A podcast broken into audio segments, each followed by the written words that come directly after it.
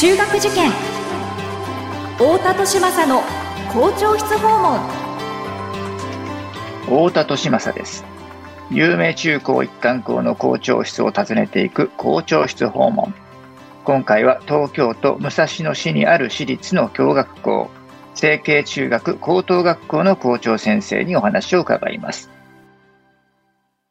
学校は個性で選ぶ時代。入試も模試も出会いの場です。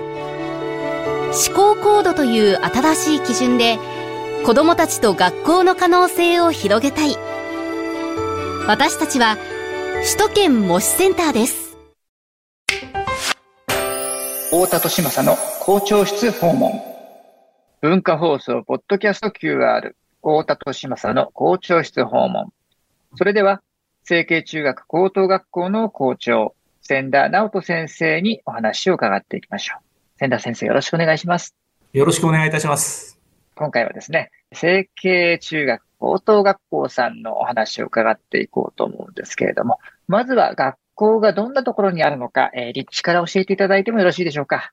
はい、東京都の武蔵野市、有名なところでいくと、吉祥寺の駅から歩いて15分、はい、バスだと5分ぐらいのところに成蹊学園がございます。その学園の一番、多くのところに、この中学高等学校が立地しておりまして、はい、非常に武蔵野の自然豊かなところで、広大なキャンパス、例えば400メートルのグラウンドとか、それから野球場だとか、そういうようなものを有しておりますし、タヌキはもちろんのこと、フクロウまで飛んでくるような、そういうことで、これ小学校、中学校、高校、大学とワンキャンパスで入っているのが特徴で、ですからいろんなものに触れられる、本物に触れるということを、念頭においてリベラルアーツ教育を展開しております。なるほど。ありがとうございます。そうですよね。大学も一緒になっていて、そしてケヤキヤミキが特徴でございましたよね。武蔵野市の文化財にも指定されている、ケヤキ並木、そこを通って、本校のところにちょうど入ってくるようになっております。はい、ありがとうございます。そういったですね、広大なキャンパスの中にある成蹊中高さんなんですけれども、最近の学校のお様子などはいかがでしょうか。はい、特にですね、例えば新しい新学習指導要領などにもよく載っている探究学習ですね。はい、それを非常に力を入れてやらせていただいております。で、本校の場合には、中学1年生から高校2年生まで各学年で、独自の探究学習を取り組んでおりまして、で、系統的にその探究学習が学べる。で、それが全員に課されたら、今度は個人的にもっとやりたい人はそれを頑張るというようなシステムになっております。私はですね、いつも生徒に NHK でも教えないです。チコちゃんになってくれっていうふうに。なるほど。はい。なぜっていうのが絶対に必要なんだと。ですから、そのなぜをやることによって突き詰めると、これも言ってるんですけど、0 to 1と言って、0を1にする力、これが AI にはできない、人にしかできない力なんだから、それをつけなさいということを言っています。具体例で言いますと、今、昨日発表会があったんですけど、中学校2年生が、吉祥寺の街を1年間かけて探求して、で、自分たちで調べたり、今度は現地調査で商店街の人たちといろんなものを聞いたり、そして、文化祭で中間発表した後に、昨日は、代表のチームが、こうやったらもっと吉祥寺は良くなるんじゃないかというのを、チームの方々を呼んで、プレゼン大会をさせていただきました。はい。それから高校生だというと、高校1年生なんかは、高校2年生で行く修学旅行、うちはクラス別じゃなくて、何て言うんでしょうか。3、40人の単位でいろんなところに行くっていう修学旅行をやってるんですけど、それを自分たちで提案で決める。で、4人1組88チームに分かれてプレゼンをして、上位の4チームのところにみんなで行くというようなことを決めて、そんなことをやっております。はい。それも探究活動の一環というふうに位置づけられていると。そうですね。で、はい。加えてですね、見学の精神が3つございまして、はい。で、1つが、個性の尊重ということなので、それぞれのいろんな活動を学校で制限することなく好きにやりなさいっていうことをやってるので、例えばアンダー15のラグビーの全日本の女子チームに参加して世界一になった子とか、それから世界一、あ、そうなんです、世界一のそれからもちろんテレビ番組も出て、今度はエジプトの展覧会のアンバサダーになった子だとか、それからそれは中学生なんですけど、高校生は社交ダンスの三笠宮杯っていうのは日本でトップの大会、最後の決勝戦って6チームぐらいしか入れないんですけど、そこに入って、もう日本一の高校の社交ダンスを見せてくれた子だとか、いろんな生徒がいるので、その個性を潰さないようにするっていう。次がですね、品性の問屋ってちょっと難しい言葉なんです。何かっていうと、ただ単にその大丈夫って相手を言うんではなくて、大丈夫、なんか一緒に解決策見つけてあげるよっていう気持ちを持つ相手の、いわゆる心の教育なんですけど、心を育てることを考えているので、2019年から、小学校から大学まで全部がユネスコスクールに認定されました。ですから、いわ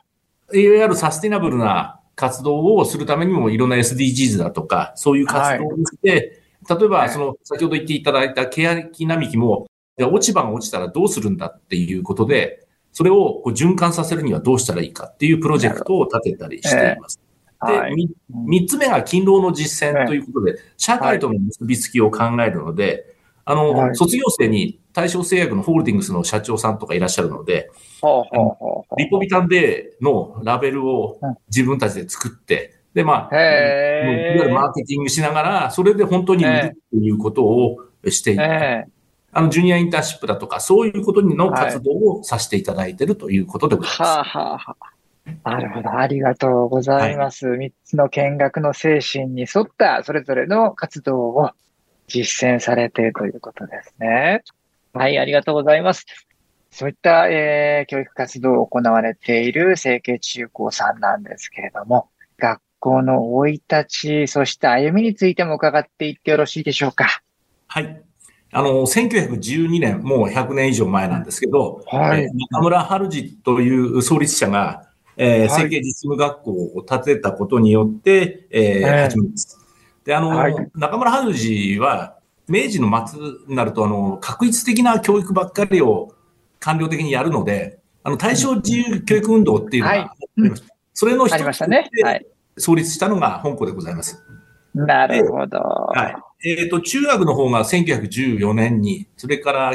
旧制の高校の方が1925年にできて、で、実はできたところは池袋なんですよ。ああ、そうでしたか。そうなんです。で、知りませんでした。1924年に、吉祥寺に移ってきて、つまり、今年でちょうどぴったり100年なんです。ああ、おめでとうございます。で、いろんなイベントを今、学園とともにやろうとしております。で、その2年後にですね、今でも言ってるんですけど、気象観測所というのを校内に作ってありまして、で、吉祥寺の気象を100年間今取り続けております。それから戦後間もなく1949年に、普通だったら反米感情が悪い中、やっぱりこれからはということで留学をするためにアメリカとの交換留学を始めています。なるほど。セントポールズというところで非常に10スクール、トップ10の学校に入ってるんですけど、そこと今でも75周年を迎えております。それから、そういうふうな国際理解教育が盛んなので、1964年から、今どこでもやってる帰国生を受け入れるってやってますね、帰国生入試だと。それのための国際学級というクラスを作って受け入れをしているところでございます。ですから、今やってるのは、例えばケンブリッジだとか UC デイビスだとか、それから、カナダの学校にターム留学行くだとか、たくさんいろいろと、そういうプログラムを用意させていただいているということでございます。この中村春次先生というのは、もともと何をされていた方で、どういうふうな問題意識からこの学園を作られたんでしょうか。やはりその高等師範学校ですので、やっぱり教育に携わろうとしたことがあると思います。で、高等師範学校で先生をされて。を出て、で、自分で、疑問を持ったのが、さっき僕、うちの見学生に個性の尊重なんですけど、個性が潰れるような教育を今してたんじゃないで、明治はたくさん作るけど全部同じように、この通りをしろっていうふうな教本を作るのは、いかがなものかっていうところから始まって、それに答えてくれたのが、岩崎とった、岩崎三辻財閥ですね。三辻財閥ですね。はい。なんか非常に仲が良かったので、だったら私がお金を出してやると。で、実は吉祥寺の土地も提供してくれて。で、初代理事長が岩崎小彌太神代です。ね。なるほど、なるほど。じゃあ、この中村先生が学校創立した時にはまだまだお若かったんですか？そうですね。で、ところが若くしてですね、実は吉祥寺に移ってくるちょっと前に亡くなってしまいます。なるほど。ですから、その精神を引き継いで、我々は、私実は卒業生なんです。小学校から高校まで成形で育ったんですけれども。そうですか。その精神を引き継いで、やらせていただければと思っております。なるほど、なるほど。あともう一つ、今先ほど、ご説明いただいた歴史の中でさらっと出てきたところだったんですけれども、最初に、成蹊中学校、これ当然戦前なので、旧制の5年生の中学校という形であったものが、1925年、大正14年に、旧制の7年生高等学校として、改組するというか、仕組みが一旦変わるわけですよね。これがこの時、旧制7年生高校というのが、一時期あったすごく、ユニークな、システムで、すごくね、期待をされていた日本の中等教育のあり方として、小学校と大学の間を結ぶ、中等教育のあり方として注目されていたところだったんですけど、いろいろお金が足りないとかっていうこともあって、全国に広まるっていうことまではいかなかったんですけれども、ただすごくやっぱり先進的な、教育を行われていて、これが、現在の成蹊さんのリベラルアーツの源流になっているというかな、文化の源になっているっていうふうに考えてもよろしいんですかね。もうその通りです。本当にありがとうございます。やはり、7年生の時には、それから東大に行く方は非常に多かったり、いや、そんなのレベルじゃない、海外だろう。なるほど。ハーバードとか行かれる方も多くて、でそこで源流流れてるのは、やはり根本にいろんな幅広い教養を身につけることが、やっぱり大事なんだと。先ほど僕ゼロトゥワンと言いましたけど、幅広い教養がないと、ゼロを1にすることはできないので、それが大事なんだということで、やっておりますので、そういうことを展開させていただいております。そうですよね。この旧制7年生高校、小学校上がったお子さんたちが入るところですけれども、この12歳にして、この7年生高校に入ると、その当時の高校というのは、大学の教養課程、現在でいうところの大学の教養課程に相当するところまでを含んでいる教育で、この12歳にして、7年生高等学校に入ると、そのままその先の大学に進学がほぼ保障されていると。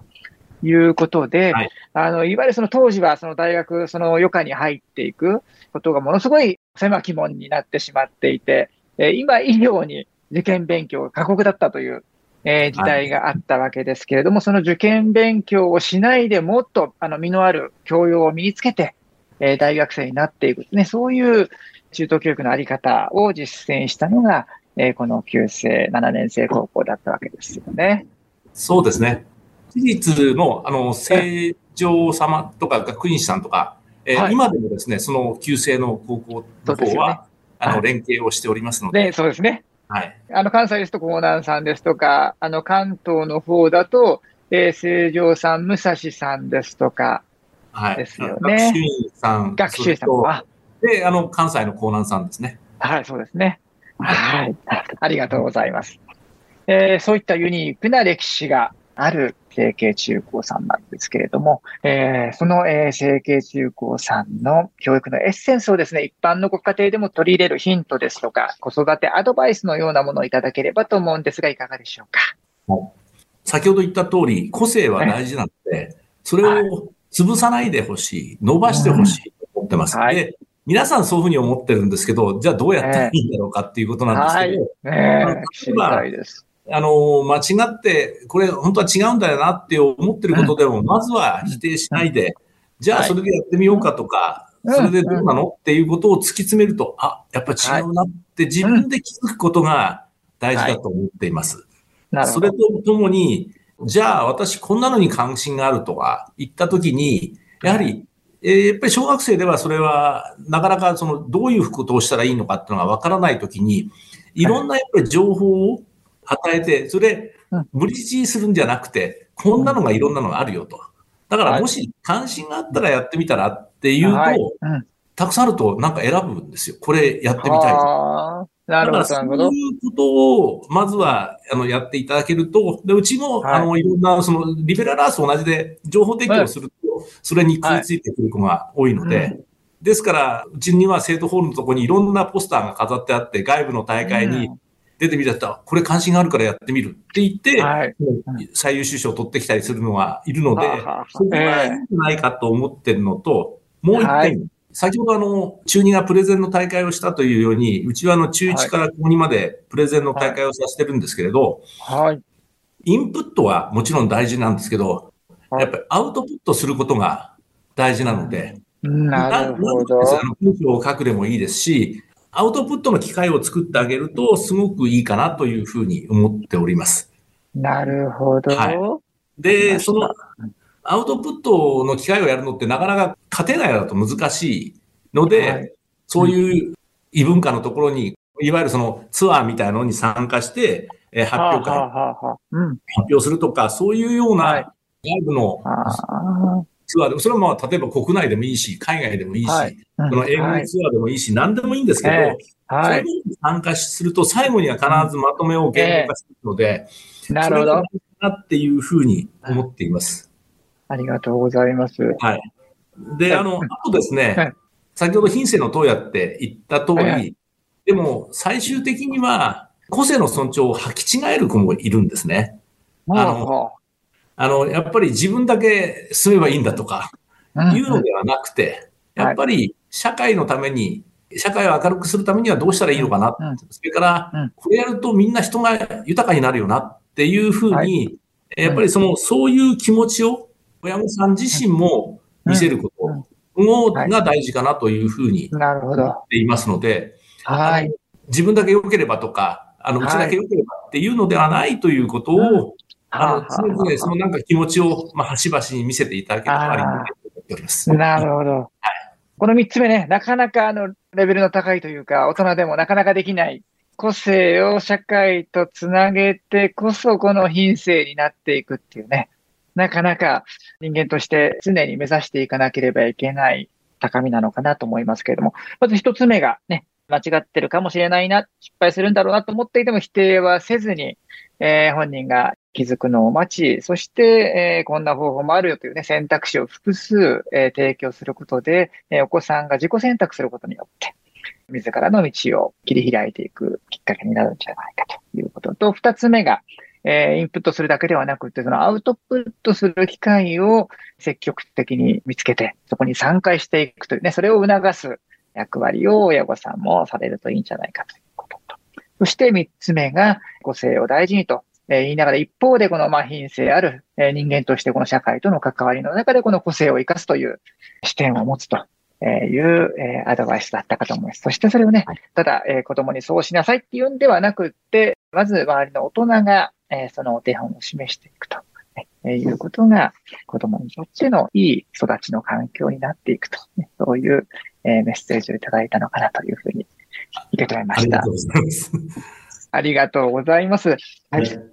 校長室訪問。今回は成蹊中学高等学校の校長、千田直人先生にお話を伺いました。千田先生、ありがとうございました。ありがとうございました。